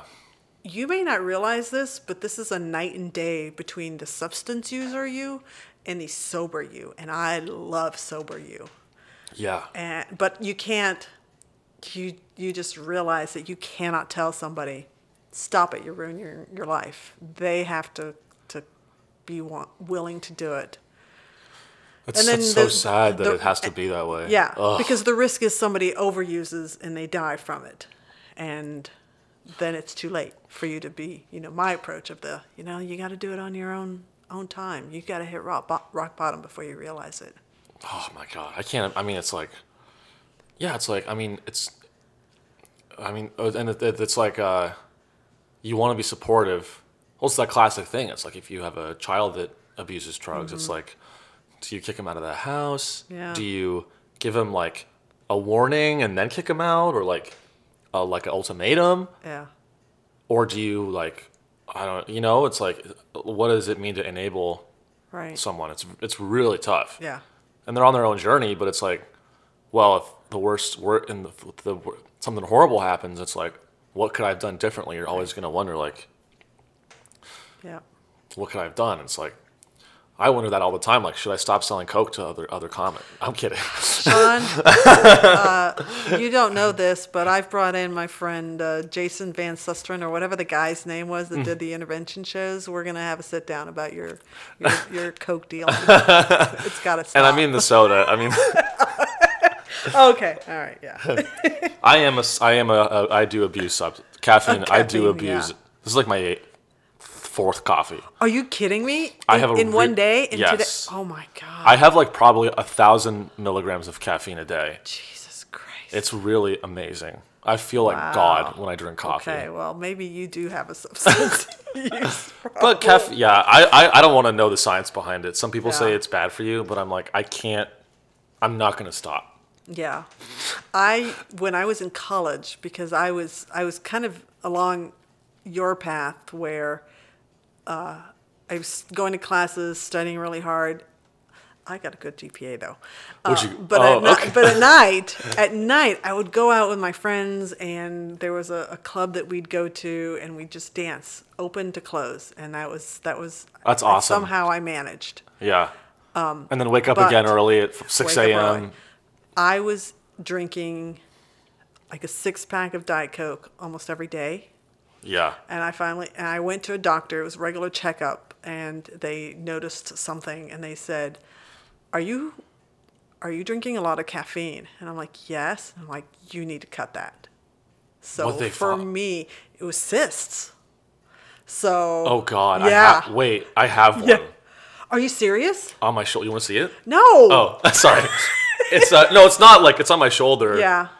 I actually showed it to my mom. It's like a, I thought it was skin cancer. Oh, did you get it checked out? Sean, I have now uh, told you repeately that I am maternal. You need to go ch- I- get that I- checked out. I have a I- coworker who's dealt with skin cancer scares like for the last few years. Oh It's- God. Yeah. I have a, I actually, I have healthcare now. I gotta Okay. go. I gotta do like four different. Yeah. yeah. I gotta go check it out. Yeah. Yes. Uh, live on the show. Yeah. I will. I will go to the doctor. Come back. I'll bring my recording gear. This, is like an inter- this Yeah, is like a go to the doctor intervention. Like, will you go to the doctor today? Right now? Yes, I will. you know, and they're like, will you go to rehab right now? Yeah. Like, no, no, no, I need a day. I love. Did you see John Mulaney's new special? Uh, yes. I, yes. I love these. Like, I was. I went at the intervention. They wouldn't even let me go to the bathroom to freshen up. so funny. People hated it. Or like people were like, "Oh, it wasn't that good." I'm like, "It was really." It was very good. I thought it was amazing. Yeah. And the way he like, remember that? Where he's like, "Is there a four? Is that a 14 year old in the balcony? 14 year old, don't do any of this." Yeah. He's great. I think he's coming to Austin. I think. Oh, I got us. If he's, Yeah, I have yeah, to see him. yeah. I mean, he's literally my top top five, top three maybe. Yeah. So Excellent funny. writer. Yeah. Great delivery, great writer, but uh, his delivery is like so good, Mm-hmm. and just just like immediately in, endearing, and just Yeah. I'm so jealous of him. I didn't want to like that special because I didn't like him as a human for what he went through. But again, circling back, it's the addiction that made Yeah. him a shitty human for a while. Yeah. And he actually talks about that, about like being, some, I can't remember how he put it, but something about like having a good rec- reputation sucks Oh yeah, I remember Yeah. that. hmm because everybody has these, you know, high expectations and you're, you know, you're off in the bathroom doing blow. I was I was pretty. I mean, like I can't say I was like totally shocked that he was abusing drugs, yeah. but I was kind of surprised. I was Yeah. like, but it, you know what they say? It's the clean comics that Yeah. have the can sometimes have the darkest offstage behavior. God, Jim Jim Gaffigan's next. Oh, you think so? Oh, oh yeah, yeah. He's. I forgot. Was like, Super clean. I was like, oh shit, are you revealing? So- Yeah. this will get a million I- downloads oh my now. God, Jim Gaffigan. We've talked Jim Gaffigan, Joe Ro- Rogan, uh, John Mulaney. Who have we not talked about? We've talked about skin cancer. We covered a lot of ground. We have Saudi we have. Arabia, Saudi Arabia, our Kuwait, sponsors. our sponsors. yeah, yeah. Which I'd love to open for all these comedians. I'd love to open for any of them. Oh, for sure. Yeah, even Joe Rogan. Even Rogan. I would. I would. I, I can't. I mean, I. I do have. I have. I have some integrity though. I wouldn't open for Chris D'Elia. Oh, I wouldn't open for. I don't. Even, I mean, guys, Cosby's touring again. I wouldn't open for him. yeah. It's like when people open for those comics, I'm like, I was just like, this is such a hard industry, Mm-hmm. but it's like it's like, and it feels like a step up to do a theater with Yeah. someone, but it's like, it's a. I think it's such a step backwards to like, because like I think when you're opening for someone, you're you're kind of co-signing them. I I think, and whether you admit it or not, Yeah. when you open for someone, consent consensual whatever and it's like they ask you to open and you say yes you're and they booked you you're co-signing their you co-signing them as a person Yeah. and i'm not going to co-sign Chris D'Elia Yeah, no way yeah. I was a long time D'Elia fan. Like he's so i saw him at the comedy store Yeah, he's so funny. He is. he's so goddamn funny. Yeah, oh he And- like murders harder than anyone i anyone i've ever seen. It's Yeah. crazy. I remember vividly the first time I saw him at the store, and uh, before ever, all the garbage came out about him, uh, I remember so vividly the joke he told, and how I was so wanting it to be on a special, and it wasn't until like the last special that he released before everything came out yeah about him. And even then, because I, and I was so excited to see it like in a special format. I'm like, I love this joke was so well done. And I saw him in Denver once, and um, brought my son to the show before he the before everything came out when he came to Austin. So like I was hardcore. wow did you And listen to his podcast at all I listened to his podcast. he's a great broadcaster too. He too really is. My my boyfriend still is like a hardcore listener, and it's like, yeah, we can't talk about that because I finally did. I had to say, no, I can't. I can't support it because there's too much evidence that he was he was grooming and just being so gross. Yeah, it's I exactly, and it's like Yeah. it's it's and people are like, oh well, like you know, especially white men are like, oh well, the rule of law. What about innocent until proven guilty? I thought this was America, but then it's like you can't ignore the fact that when it comes to sexual assault uh, cases in America, the prosecution it's it's a nightmare. Yeah. It's a night. It's like like uh, what is the stat? Like one percent of sexual assault is prosecuted. Yeah. Something like that. So it's like okay, like yeah, sure. There's the court system, but when you're talking about people with a lot of money and a lot of power, you can't like let's look. Oh, you like comedy because it's honest. Well, let's be honest about how uh, rape is prosecuted. yeah. And it's like, you can. We have eyes. We have brains. Like it's not like, well, you're gonna trust a, ju- a judge, a judge, really? Yeah. And all these like, what's it? The uh, NDA that he like buys their silence. I'm like, okay, like if you're buying someone's silence, I don't know. It's just Yeah. doesn't look good. No. That to me, like, and I agree. It's like at a certain point, in in aggregate, it just crosses a line. Right. It's about 10, 20, 30 people. It's not a conspiracy. Yeah. It's not a conspiracy that 30 people are doing this to. They're not all trying to, like. It's not a cash grab. Yeah. Who's gonna, like. Anyway. It's pretty it's pretty shitty. Yeah. Who's gonna, like. Who's gonna say that and, like. Who's gonna go through the emotional trauma of, like, saying that a person. I was assaulted for, like, $50,000? Like. testifying in court about that for fifty thousand dollars, like, it- and they're saying, "Oh, that's these victims are just trying to like get a get a uh, a pound of flesh out of Chris D'Elia." It's like, no, Yeah. They're trying to do the right thing. And they're, you know, uh, not ruined. I mean, they might be ruined, but, you know, they're not treated well. Because really the, yeah. the role of the prosecutor, of course, is to destroy the the witness. on the Yeah. other side. I actually interviewed a private defense attorney Wow. on my podcast, and it was so interesting huh. to hear him like talk about like his job. It was so cool. So you don't just talk to comics? No, I actually had a rule, and I already broke it. I was like, I don't want to talk to com, or when I have comics on my show, um, on the Patreon, I'm like, okay, I have three rules on my podcast. We don't talk about podcasts. Uh-huh. We don't talk about, or like, we don't talk about other podcasts. We don't talk about the Austin comedy scene, and we don't tell road stories. Huh? Because whenever every single podcast out there, Sure. like uh, that that advertises itself as a pop comedy podcast. We exist to make you laugh. All these podcasts are like, man, I was on the road. You ever been to a La Quinta? You ever been to a La Quinta? Oh, I was in a La Quinta. Blah, blah, blah, blah. Shut up. Yo, Austin comedy's really really blowing up, man. Austin comedy's really blowing up. It's like no one cares. People are so d- desperate for like something that's just have a point of view about something. Yeah. Have a point of view about something. Austin, oh, I'm in Austin. I was in Austin. I was like, I was at Rogan's Club. It was crazy. It's like, shut the, f- shut up. So on my podcast, when I should honestly, okay, use the soundboard. Okay, all right. When someone on my podcast t- starts ta- telling a road story, Yeah. I do this. Oh wait, that's no, do? not that one. I thought whistle would be like foul. Oh. Uh, it was more sexual than. uh, oh, okay. Once this is gonna be fucked up. Ready? I'll, I'll erase the original version and we'll start from fresh. Okay, great. When go. someone's like, "Man, I was at a, Sean, I was on the road. I was in uh, Indiana." I was like, "Oh shit! Oh, there's a gunshot too." when someone's like, "Sean, I was at a La Quinta. It was crazy." I go, "Did I tell you? Remember the rules of the show?" That's how passionate. Great. That's great. Uh, okay. Uh, we are gonna. This is our intermission at an hour plus.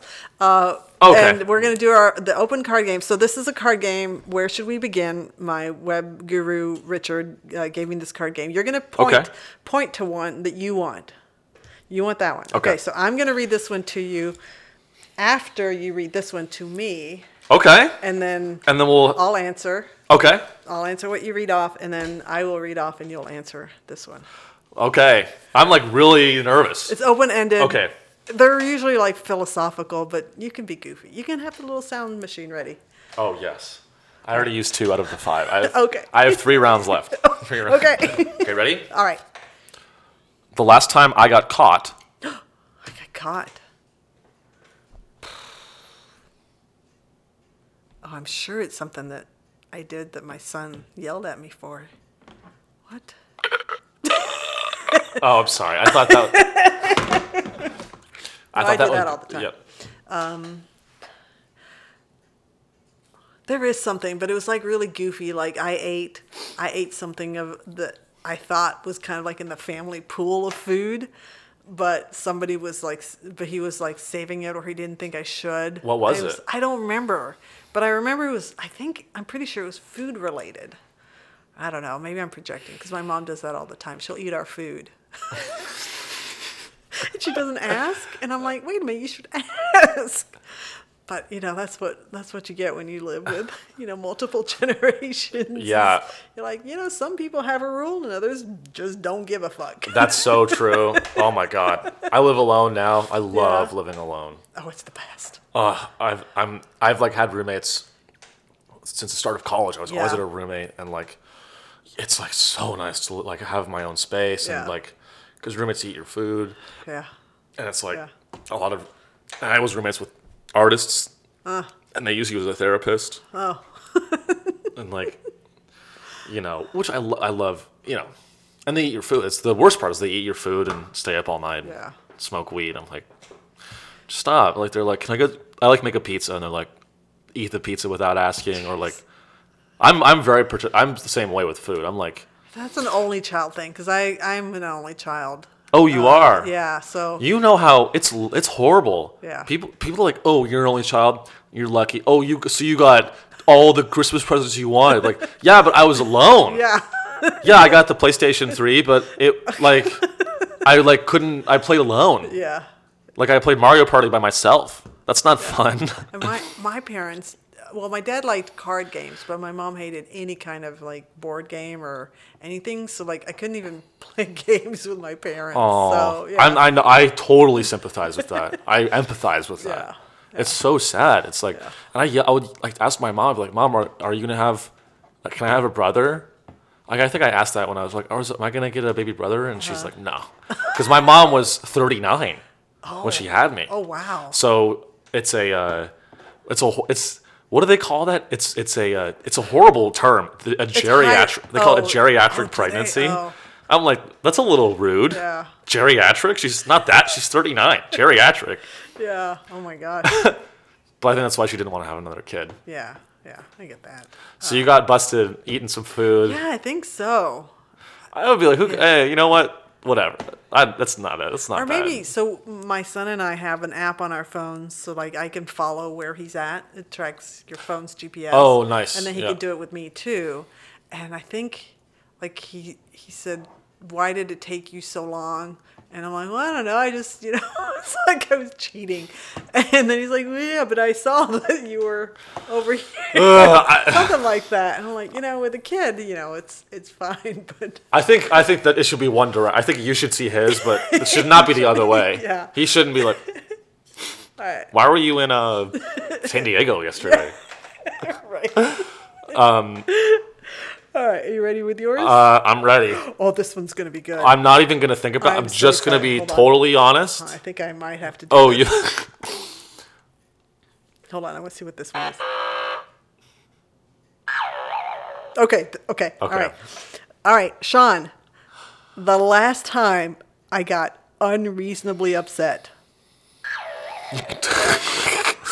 unreasonably upset. Uh, oh my god. Okay, let me think. Let me think. Unreasonably upset.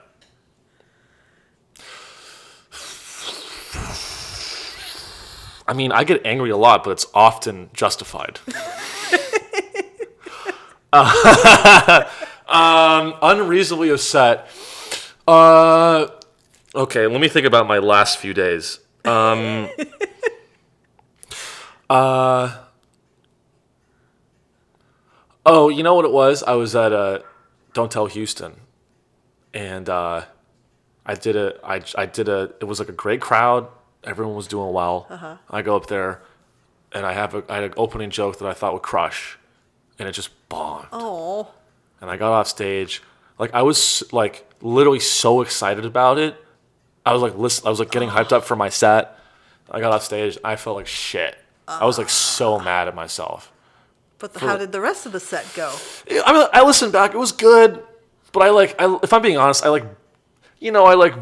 I bombed gracefully, like a lot of my like, and that's a lot of my jokes that usually do really well. Like, just kind of got like, "Duh, ha ha ha, like when they're like, you know, when the crowd goes like, ha, instead of like ha ha ha, they you get one ha. Yeah. So I was like really pissed off at myself for that. Um, but uh, um, uh, yeah. Well, actually, well, actually, I shouldn't. This this is not. I was up. This was when I was justified, um, justifiably upset. Is um, uh, a good. Uh, God, I don't know why I'm mentioning this, but um, well, I don't know if you probably heard about Nick Roche passing away. Yeah. That was not. Uh, that was That was rough. reasonably upset. Yeah. This was a horrible. Last guy I would have thought Yeah. to do that. I Anyway, sorry, I didn't mean to. yeah. Caffeine makes me dark. I don't know. Anyway, yeah, if you are if you are uh, alone in your in your suffering, you're really not. And there's people. I mean, it. Uh, this this happens, and it always makes me sad to see like the outpouring of love and support that comes after the fact. that's so true. Because it's like if that person had just known how well liked they were. And I'm old, so I'm like facing my mortality a little bit. And I'm thinking, oh my God, what are, are people going to be nice to me about me? And it's like, man, I'm kind of lucky that I have this dumb infrastructure web, you know, website because I have people that say, thank you for, you know, thank you for posting our show. Thanks for sharing the Instagram. I'm like, okay, well, you know, at least I don't feel alone and it's not for, you know, it's for nothing. And it just sucks that people that are fighting these these internal demons aren't realizing that people love them. People have fond, you know, thoughts and memories of their first time with them. Yeah. And ugh, yeah. yeah, No, you, you hit the nail on the head. I mean, it's really, really just. I mean, he was he was like the last guy I would have thought to Yeah. do that, which is often the story, yeah, you know. yeah, And it's like like uh, um, you know that I think of that photo a lot where it's like this is the face of depression, and it's just a bunch of com- Robin Williams is like having Yeah. like smiling. It's like that is the face of depression, you know. yeah. I'm doing great, by the way. Okay, I'm not. good. Yeah. You sure? Yeah. I mean, you're so caffeinated. I know. I don't think.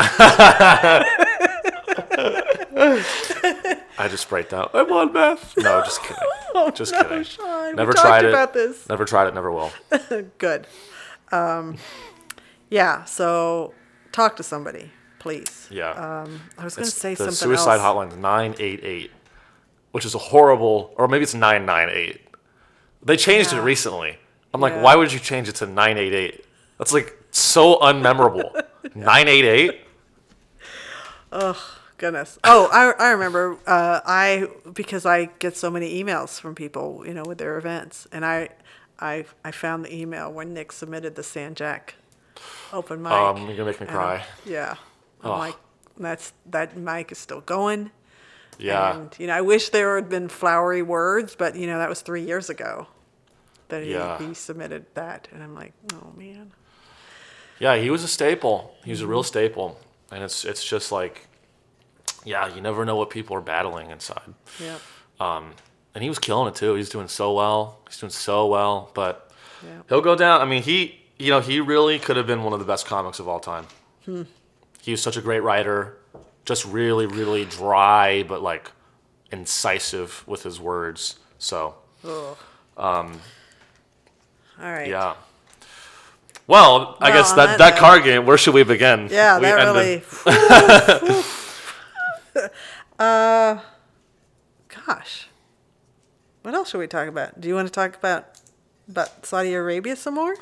I would love to. I would genuinely love to talk Oh about. no, tell me about Sean's show. You you told me that you battled with uh with figuring out the right name for it, but That's- you know why why did you finally decide? Oh, I gotta have a podcast. You know, I and I have gone back and forth. Man, there's so many things I want to say. Oh my god, the um, people every comp. I I don't take advice from anyone anymore. I used to take so much advice from people. Except for me telling you to go to the doctor. Yeah, I will. That is- okay. yeah. All right. Check out my cyst. It's not skin cancer. Yeah. Don't worry. Okay. Yeah. Well, we don't know. It's not. Are you sure you don't want to check it out? No, I'm don't. I'm, I know I don't want to gross I'm you so out. squeamish. Yeah. Yeah, no, it's. I look at it. I'm like, I should, I should go to. The, it's not like. Have you seen those videos? Quasimodo levels, like. No, no, that's Okay. not that bad. Right. You would see it through my shirt. Like, it's in your bag. Quasimo.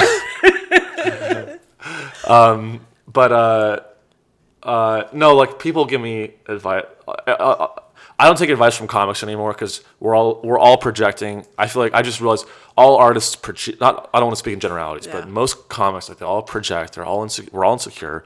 We all, you know, whether we. I think my it's. I don't know. Maybe I'm cynical, but like a lot of artists are like they give you advice that will benefit themselves, whether or not they know subconscious, subconsciously or consciously Yeah. they'll like any i got so much advice that was like S- slow down wait wait your turn. Just keep hustling. Oh. just keep showing up. And it's like like or like oh or like or like with podcasts like oh you have a podcast?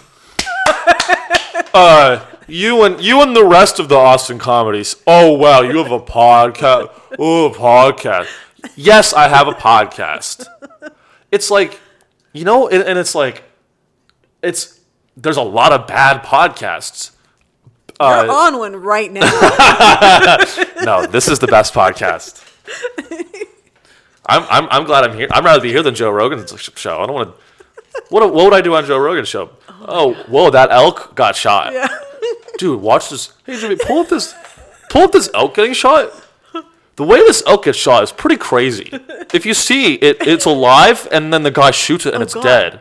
Oh wow. Anyway, trans kids. Oh, That's his show. That's his whole show. Anyway, but people are like, yeah, uh, I like had a show, like I had a podcast. I'm I like kind of went through different evolutions of failed podcasts. One of them, uh, or I had a podcast with my buddy Tony Casillas. That was the last show I did together, and we were actually getting some heat. Like we had some traction, but like ultimately, and before that, I did like a solo thing. So like uh, it had been a couple iterations of it, and um, I just think that like it's it's uh it's it's a I try to be pragmatic about like being a comedian because I think a lot of a lot of comics are like purist or like a, a lot of comics want to be like purist stand-ups today and I, I respect that and I think you can you can do that. Um, but I just I do love podcasting. I like genuinely love to talk about the news and be funny with people and and uh, I love having conversations. You know, so it's and it's like, and I think people that do podcasts just so they can say they have one, that's a recipe for disaster. Yeah. Because it's like there's so many podcasts real that you can just tell that they like they don't want to do it, hmm. and it's and they're just doing it because their agent said that they should do a show to like reach people. But that is an added benefit is like reaching new fans, and it is it is a way to like finance. I have a, a guy on my Patreon. I have a guy that pays me ten bucks a month Woohoo! for my, and it's like awesome. yeah. I'm like, and it's it's um, he's like a super big fan of the show, and we talk on Instagram, and um, so I, it's it's like it's it's it's motivating in a way, Yeah, yeah. and it keeps you right. It keeps me writing, and like I'll put out, uh, yeah, I just I li- I like it. You know, it's it's fun. Do you do the social media thing too? Because I noticed you do have a lot of clips on your Instagram. I, I, you, if you have a TikTok, I haven't gone to, to see it. But do you do like little clips that you pull from your your episodes? I or- do. I'm in the clip game. Unfortunately, it's it's horrible. But there's I- people that you know they're selling out clubs because they became TikTok viral sensations. Yeah. So No, it, it, it works. It, it works. And it's like anyone that says like that, like, um, and I, I mean, I kind of where, where I've landed, at least right now, with the way I'm approaching the comedy landscape is like, I see two paths. Maybe this is just me. Maybe there's a third path, but the way I see it is you can come up through a club that develops you and co-signs you, like mm-hmm. the Mothership or the mm-hmm. Comedy Cellar, and kind of work out and work out your reps and just kind of be this do that in silence or whatever, just kind of in your local scene, and then kind of burst onto the scene with like your first thing and not really do the internet. There's plenty of comics at the Mothership and the Comedy Cellar and the Comedy Store that just don't do the internet. Yeah, but they're really funny. And they're talented. And so and then like later on they f- they turn on the f- switch and start doing the clips. Once they've got the hour already or they've got the they've got the backing of that big club Yeah. that can help them. Or you just do or you just go all in on the internet and that's kind of what i'm doing is like or that's what i that to me is a, a lesser evil because it's like I just I hate I hate gatekeepers. Hmm.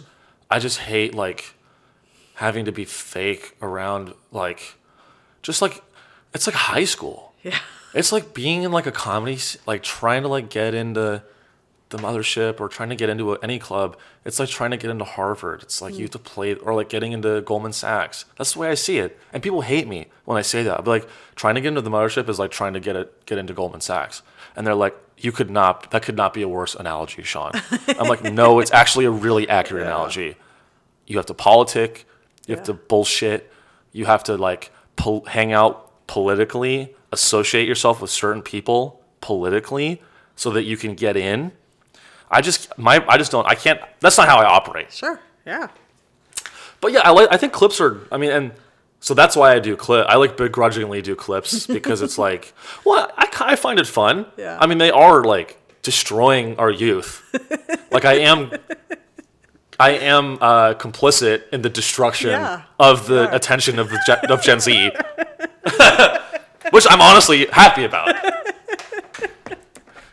Because anyway, no, that that sucks. But it's like anyway, yeah. So I, I do like I put out clips and it's helped. I mean, I've I've kind of recently got a little bit more steam on Instagram, so good. it feels great to like just ha- connect directly with people Right. versus like playing this game. It's just game playing this game of trying to like I don't know, like be uh be in with these the, be Yeah. in with a click and you just become I just it's it's just not for me. Yeah. Not Not, everybody. I I don't know. I mean, I, I I get it, but also there are some venues that aren't that are more open, and you. I mean, you do have to kind of show up, go to their their mics, and you know make appearances, and you know you'll get you'll get picked up for things. You know, I see the Velv model Yeah. is very loose, and you know you go to the mic, you know, and you get on there a few times, and you might get the attention to, to open for for somebody coming in. That's true. And that's very much you know the way Austin was. You had Cap City was the big gatekeeper, um, and now they're just among the the, the many club gatekeepers. Um, but the Velv is still kind of holding to its gatekeeper light. I I love the Velv. Yeah. Um, and I mean, I don't want to be a hypocrite. Like, I do get booked to Cap City. Yeah. So, like, I think people, if people listen, they're like, "Oh, Sean gets Sean's in a Cap City." He's like, he's a hypocrite. It's like, yeah, I'm a hypocrite. How often are you getting getting up at, at Cap City? I'm there, I'm there tonight. Oh, that's actually. right. That's right. Oh, and here we are For- having this long. Don't you have to be there? Oh, what time is it? Oh shit! I mean, we're we're it's four thirty. Oh, oh no, it's not till seven. Okay, all right. So we got a couple hours. Yeah, we got- we got to do the Joe Rogan, three hour long. Did you not know the the episode because it's episode two ninety nine? We have to go two hundred and ninety nine minutes. I'll um, I'll go four hundred. uh, well, we gotta we gotta start watching some some elk videos. yeah, uh, I, I am so bummed because I think I've listened to maybe one or two because the guest was so compelling. Um, Post Malone was on there recently, and I still haven't watched that episode. And I'm like, I love Post Malone so much. I am, you know, the prototypical white-ish. I mean, I'm Lopez, but I'm may as well be white. Um, old mom who loves Post Malone. I love His that. demographic is so like, and an old lady mom. That's so funny. I gotta listen. I honestly, I mean, he's such a huge artist. I've never really listened to much of his stuff. I love him so much. People are always like, "Oh, the face tattoos. He's a thug." I'm like, you don't even know the backstory of why he has so many tattoos. Yeah. And You know, my my mom. I love my mom, but she'll be like, I don't like rap because it's arrogant. There's a lot of ego with rap. I'm like, you're borderline racist. That's a borderline racist thing to say. She's like, I don't like rap. I'm like, okay, just say it out loud. Yeah. I don't like, right, mom? Oh, you don't like rap. It's like it's kind of dog whistle. Yeah, Not to throw my mom. I love my mom, but you know. I don't know, if you do. I actually don't have. Uh, a good uh, relationship. no, I love I love her very dearly, mother dearest. Um, no, she she uh, no she's she's great. Yeah. She she she She works doesn't like, rap. she doesn't like rap. Wait, what was like, the reason that she said she didn't? Because they're there, there's she said it's like it's too arrogant. It's like he, he's like everyone's just overconfident. It's very narcissistic. I mean, Frank Sinatra much? Tony Bennett? Rest eh, in peace. Thank you. Yeah. Yeah. Man, yeah. guys. My way. yeah. That's an arrogant song. exactly. I did it my way. But like when rap, and it's like, yeah, some rap is, yeah, it's just, I mean, you know, you know, when people make any statement about a genre, I'm like, you yeah. can't, you can hate, you can hate rap, but it's like you got to have a better, Right. compelling reason than oh, it's arrogant. It's like all art. I mean, it's it's rap isn't even a genre. Rap is it like, I love rap. Yeah. Is Post Malone a rapper, or does I he? see. I don't think he is. He just does like he sing. He's a uh, Yeah, I, I he's kind of he's does he like he's like a sing. He sings though. It's like actual me- melodic, right? It's not. I, I think the first album that came out was close to rap, so that's how he was categorized. But I think as he's you know released more and more albums, It's more poppy. Yeah, Gotcha. yeah. Yeah. But you know he'll have. Well, I mean, his first. I think it was his first Malone, first album. He had Justin Bieber on, so it's like you know whatever. Oh, really? Whatever he is, uh, as far as rap or pop, you know, I think he's pop. Mm-hmm. But Nicki Minaj was on an album, and he's had and Doja Cat has been on an album. Oh, wow, So okay. he kind of transcends. He transcends musical styles, and I'm super super excited. I don't really like country music other than like the old school country music. I cannot wait for him to put out a country album. Is he gonna put out a country album? I think he will. He's go. He's doing like a country festival next No year. way. Yeah, Wow. yeah. Post Malone country. Yeah. He's moving to Austin. He's doing all the. he's playing the game. He's moving to uh, Austin. Yeah, he was at he was at a Kill Tony, and I'm like, Oh, it's- damn it! this is how much I love Post Malone. I've seen him four, maybe five times in concert. Wow. One of the most incredible shows. Oh, I love. I mean, he seems re- like a, just a really authentic guy. Oh yeah. Yeah, that's that's awesome. Yeah, so maybe maybe I should listen to it. Is there a way to listen to Joe Rogan but like mute Joe? That's a hilarious. Just like making a monologue. yeah. Uh, I'll call my my tech friends. Oh, please Do. We'll get them on that. okay, We'll get a yeah. product. the Post Malone experience. it's just him talking. It's just honestly, you could probably uh, do use AI and like blend Probably, the show yeah. back to, down to a monologue that's listenable. Oh my god.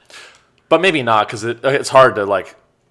If this episode was just one of us, it'd be hard to like. It'd be hard to follow. Yeah, that's That's funny. Yeah. I think. I mean, I do think Rogan is a is a is a good interviewer. Like he does keep the conversation going. Yeah. And I think he asks. Well, that's why I was interested. Like, got into him in, in the first place. Like maybe 2019 is like. There were multiple times I think where I would be. He asked. I think he's he does know how to ask the question, Mm-hmm. the next question that we're all thinking. Hmm. Like if he's interviewing like Neil deGrasse Tyson, or someone Yeah. like Neil deGrasse Tyson will say something, and then Joe will ask a question that like, ooh, like what that Yeah. makes you want to know the answer to. Sure. And I think that was really the charm of it for me, Mm-hmm. at least. Yeah. Um. So I just gushed about Post Malone, who's somebody that you love their music. Uh, you know, I've I've been listening to a lot of Freddie Gibbs. okay. Have you heard of Freddie Gibbs? Not at all. He's a hip hop artist. He's a rapper. Um, I think he was in. Au- gonna have to write this down. Yeah, because- definitely check out Freddie Gibbs. Great, great, uh, great artist. Um, you know, I wish I knew more about like his. I mean, in his music, I, I don't, I don't know his actual backstory. Like, I've never like, I guess, listened to an interview with him where he talks about himself. But in his music, he talks about like, you know, one of his songs is called um, "Something to Rap About," and the lyrics are like, "God made me sell crack, so I have something to rap about."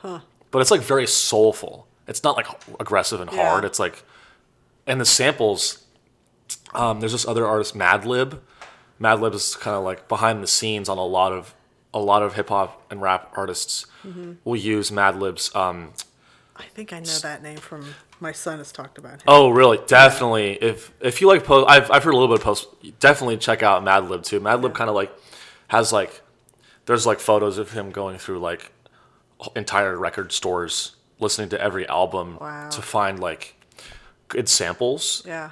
that he'll then kind of like produce into beats that like Freddie Gibbs and a lot of other rappers Wow. um, have used. And like Freddie Gibbs, I think has done something with Tyler the Creator. He's had Tyler the Creator featured on some of his music. Um, I've been really, I and I also love metal. I'm Oh, really, into metal. I love um, like when I only when I run. I like going runs and stuff. Oh wow. And I'll listen to like you know Pantera. Yeah. Yeah. I listen to like Pantera on run on like long runs. It's so motivating. I guess. Yeah. I mean, like listening to like Pantera. Like one of my favorite Pantera songs is like um. Uh, well, I'm trying to think. Uh, oh, it's called you know "By Demons Be Driven." Have you heard that song before? It's just like the I don't know. I don't see. I don't know the names of the guys in the band, but like the the, the lead singer's just like like um he just says "By demons be driven," and it's like it like really hypes you up Yeah. if you're exercise if you're good. running. Metallica, Yeah. Slayer, Slayer's great. Huh. I love Slayer. Like They're like 80s pop metal. yeah, I I think they are definitely like pop metal. Yeah. Like um they wrote like Raining Blood. it's so funny. It's me- metal's a very funny genre. I should know more metal. There's a comic that I really like that's really big into metal, and uh, yeah, I should know more. Whatever. Yeah, Uh, they're they're great. But also like Zeppelin and I kind of like all kinds of stuff. Yeah. Um, Oliver Anthony, huge fan. Yeah. Just I don't know. He's- have you heard of him? Why did I? Uh, He he like has been in the news in the last couple months. He had the song about it's the video. He's in like a he's in the, like a grass field. You know, oh sorry, mic'd up, acoustic guitar singing about. He it was he was kind of the song ended up being like a a talking point for a lot of conservative news outlets. no, I must have missed this. Oh, really? Yeah, it was. Uh, he was on Rogan's podcast actually, and it was a huge story. He was like, um, he was. Uh, uh, you've definitely heard the song. It's called uh, "Rich Men North of Richmond." Oh, Have you heard that? Yeah, Yeah, that's Oliver yeah. Anthony. Oh boy, That song was like, that's one of your favorites. That's- oh no, I was, that was a joke. I know. I'm Um, All right, I'm going to ask you my my. Uh, I have two standard questions that I'm closing out my my episodes with. let's do it. Uh, one is I want you to think about your very favorite joke.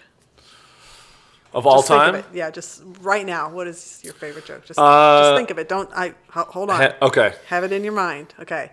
In your your phone or in your notepad, what's the title of the joke? Just the title. Oh, of mine or of all time? Uh, No, no, no, of yours. Oh, of Yes, mine. of your oh. Yeah. oh, oh. Sorry, Yeah, I yeah, was, I was like, oh my god, my favorite joke. Okay, uh, okay. Let me think of it. Uh, uh, okay, I got it. Okay. And the title? It's called uh, Rocket Science. Rocket science. Okay. Now, tell me why it is your favorite joke without saying anything about the joke itself. Uh, I like this joke because uh, it's one. It's like five years old at this point, and it was the first joke that I wrote that like I was proud of. Huh. I had written so many jokes before that joke that just were like mediocre, bolt like bad, like shit. Yeah. Like I just kept writing bad, awful stuff that I wasn't proud of, hmm. and I just like kept doing it on stage, and I was just not getting any laughs. And then I like wrote this joke rock, titled "Rocket Science," mm-hmm. and it was just. Uh, I like. I mean, it's my favorite. It's my favorite joke to tell. It's not even that like hard to like. I mean, it's like I like it because it's and not to talk myself up, but it's like it is a simple joke, mm-hmm. and it's like the uh, I won't say anything about it, but it's like it's an easy target. Like I make it's not like it's like I'm like crazy, you know. Oh my god! Like I wish I'd thought of that. It's like a person. It's just a personal joke about me studying ro- aerospace engineering, Yeah. or I say rocket science for the joke. And I, yeah, it's my favorite because I it always it usually it's like ninety eight percent hit rate if I do it right, and uh, it gave me the confidence to keep going. Huh. I like wrote it and I wrote it and I never like I wrote it and it was funny when I wrote it. Oh, so you haven't had to tweak and refine I did much. I've added to it, Yeah. but like I did adjust it a, a little bit, but basically the the first time I wrote it is kind of the essence the essence is still the same. wow. Um. So yeah, that's that's definitely my favorite joke. That's cool. So come out and listen to it. Yeah. Uh, actually no, listen to my pod, podcast Yeah. instead. Okay. what if they did both? Do both. Yeah. Do both. I think they should. Yeah. Is there anything we haven't talked about that you want people to know about? Uh, well, if you don't know, the Saudi government killed a journalist by the name of Jamal Khashoggi, and uh, they are still an ally of the United States, and um, and that sucks. Yeah. Well, you know, the U.S. is really good about uh, that thing. It starts with an H. Uh, hypocrisy. That's what it is. And so am I. Yeah. Okay. Yeah, because you're taking their, their ad money, and yet, you know, the Saudi Arabians, you're taking their ad money. And I would take an ad deal with them. I'm just kidding. Maybe. I have a price. I can be purchased. Yeah. Wow. If you're listening to this, I can be bought. Yeah. the two listeners plus whoever Sean is bringing over. I have a huge base. Yeah. Episode 300. You're gonna have sponsors knocking down your door. I should. They're gonna be like, "You had Sean Reilly on your show? He Sean Reilly, Uh, The Sean Show? human Sean Reilly? human rights activist, and uh, conservative firestorm Sean Reilly." All right. Uh, should I do anything else? Should we say anything else to celebrate 299? Uh, Should I keep going? Even though no one listens. I'm trying to. Uh, oh, stop. You you have listener. You have listen. How many listeners do you have? oh, I'm not even going to put the number out there. It's it's not two though. It's not two. Uh, yeah. See, you know, you know, I I'm very like I I joke about like my show not being that big either, but I used to. Now I don't. I'm like I'm like you just have to speak it into exist. I just try Yeah. to speak it into existence. I'm like just want people to like say, "Hey, I listened." I mean, sometimes I do get that, and I love that. You know, when people Yeah. will say, "Oh, I listened to this episode," you know, they cherry pick whoever they they want. And by the way, uh, Richard the Web Guru, he recently made a change to the podcast page because it was impossible to see the people that we had talked to. Because I wanted people to realize I, I've talked to a shit ton of people, and it's not just yeah. Austin; it's you know national comics. So you you can now click on there's a little drop down menu, and you can actually scroll down the list of names to see. Oh, somebody might pique your interest that Yeah. way. So Yeah, and also it's like you know I think, well, and that's that's the uh, other thing about putting out like clips online is it's like I think um, it does help promote the show too, and it's like, but it's just it's just that it's just that extra like time and money that you need to invest into like yeah, you know making con making I hate saying the words making content. It makes me want to die. It, like it, I sound like Gary Vee. I'm like you got to make content like five fifty pieces of content a day. It's like yeah, hey Gary, no one, no, we didn't all invest in Twitter. We know that you invested in Twitter and you made a lot of money on Twitter, but we did, we weren't all angel investors in 2006. yeah. We can't. You know what? I, I hate Gary Vee. I, I hate that guy. Do you know Gary Vee? I have no idea who that is. Gary Vaynerchuk? No. You gotta check. right, write down I Gary write- V. He is. V, okay. You will. I mean, I, you will hate him. All right. I, I hope you hate him. we can hate him together. What if I write you and say I love him?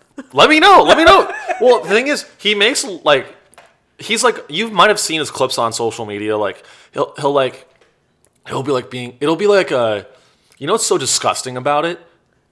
It's fake candid. It's it's it's like like he'll be doing an interview and it'll be shot. And this is the genius of Gary Vee and what's also I think so malicious and horrible about the videos he puts, puts out. It's like fake candid. So it'll be shot in 720p. It'll be like from like over there. Like for us, it's like if uh-huh. someone like filmed us from like way over there and zoomed in. Yeah. And then it'll be Gary Vee being like, "You're young. You have time." People are like, "Oh, I'm oh, I'm 34. I, I'm I I my life's over. I haven't made it yet." You're young. I'm 42. I'm just getting started. And it'll be shot from over there and be like, wow, like is, but it's like, no, he's paying the guy to stand 20 feet away to film from there and to make, and to make it, it's all this, it's all, it's a, it's a, it's a, it's a psyop. It's a psychological operation. Wow. Wow. And, uh, okay. and people fall for it. Okay. And I'd love to talk to Gary Vee on my podcast. I shit on a. I feel like I'm digging myself a hole here. I'm kind of like purposely digging myself a hole with like Rogan and all these other people, like, uh-huh. which I, I'll still open for Rogan. Hopefully, he respects the fact that I'm critical of him yeah. and I'm not a yes man. Right. So Rogan, if you're listening to this, yeah. Rogan. Please. And I'll interview you talking about Sean. Come on, Comedy Wham. come on. come back on Comedy Wham. Can you I know you live in. No, I'm not gonna. Yeah. In Austin. This may be my world record longest episode. Wow, I, I love talking to you. Yeah, this has been a lot of fun, but I'll, I don't want to. I don't want to Yeah. hold you hold you too long. No, that's fine. So- um, I have one closing question. Let's hear it. One word to describe your future. My future. Oh, uh,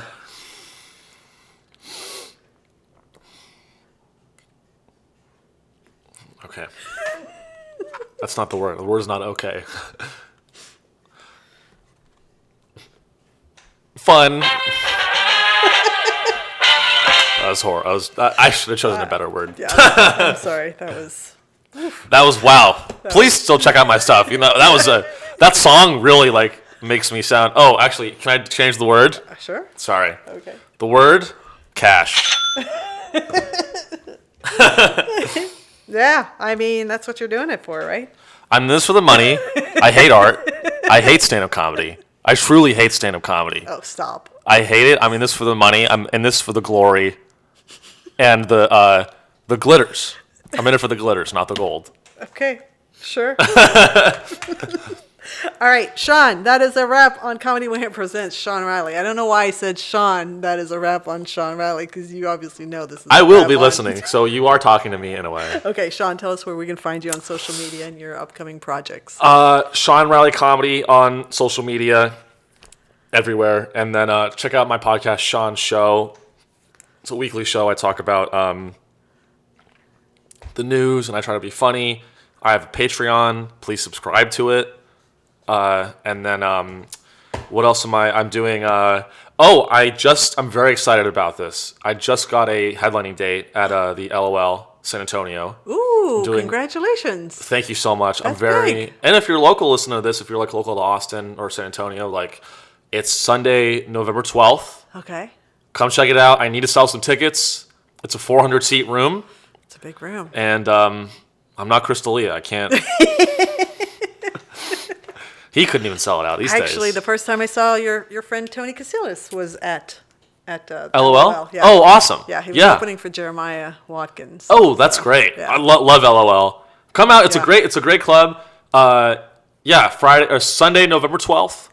what time? Uh, at uh, I think it's going to be at seven, Okay. but the ticket link is not up yet, so I got to get the ticket link up. But it's my first time headlining a real club, nice. so I'm pretty, pretty excited to sell 12 tickets. Yeah, No, come on out. It'll be great. I've got some friends in San Antonio. I'll see if they're Oh, they're around. I would love that. Yeah, I would love that. for sure. Okay. Well, we hope you've enjoyed. Oh, any closing words before my last few closing words about episode 299, the Uh, end of the 200s. oh man, thanks for being a, a diehard comedy wham listener. This is a dope. Thank you so much for having me, and Sure. I, I really, I mean, you are a very undervalued member of the Austin comedy scene. Oh, So Thank you. you deserve more respect. Yeah. And when I'm famous, I will make sure that you get that respect Uh-huh. Thank that you've you. always deserved. thank you. I will force people to, Good. to respect you I appreciate that. with That's- with that's my what I want. influence Yeah. to the point where you're like, Sean, stop. I this is wrong. I'll be like, no, it's not. Okay, that's Okay. my yeah. Thanks for having me. Yeah. we hope you've enjoyed learning about how Sean got to be the comedic genius that you heard today just as, as much as I Stop have. flattering me. this has been Comedy Wham I'm gonna quit. No, Sean. Kidding. All right. I'm Valerie, and that's been funny. Thank you, Sean. Thank you, Valerie. Appreciate it.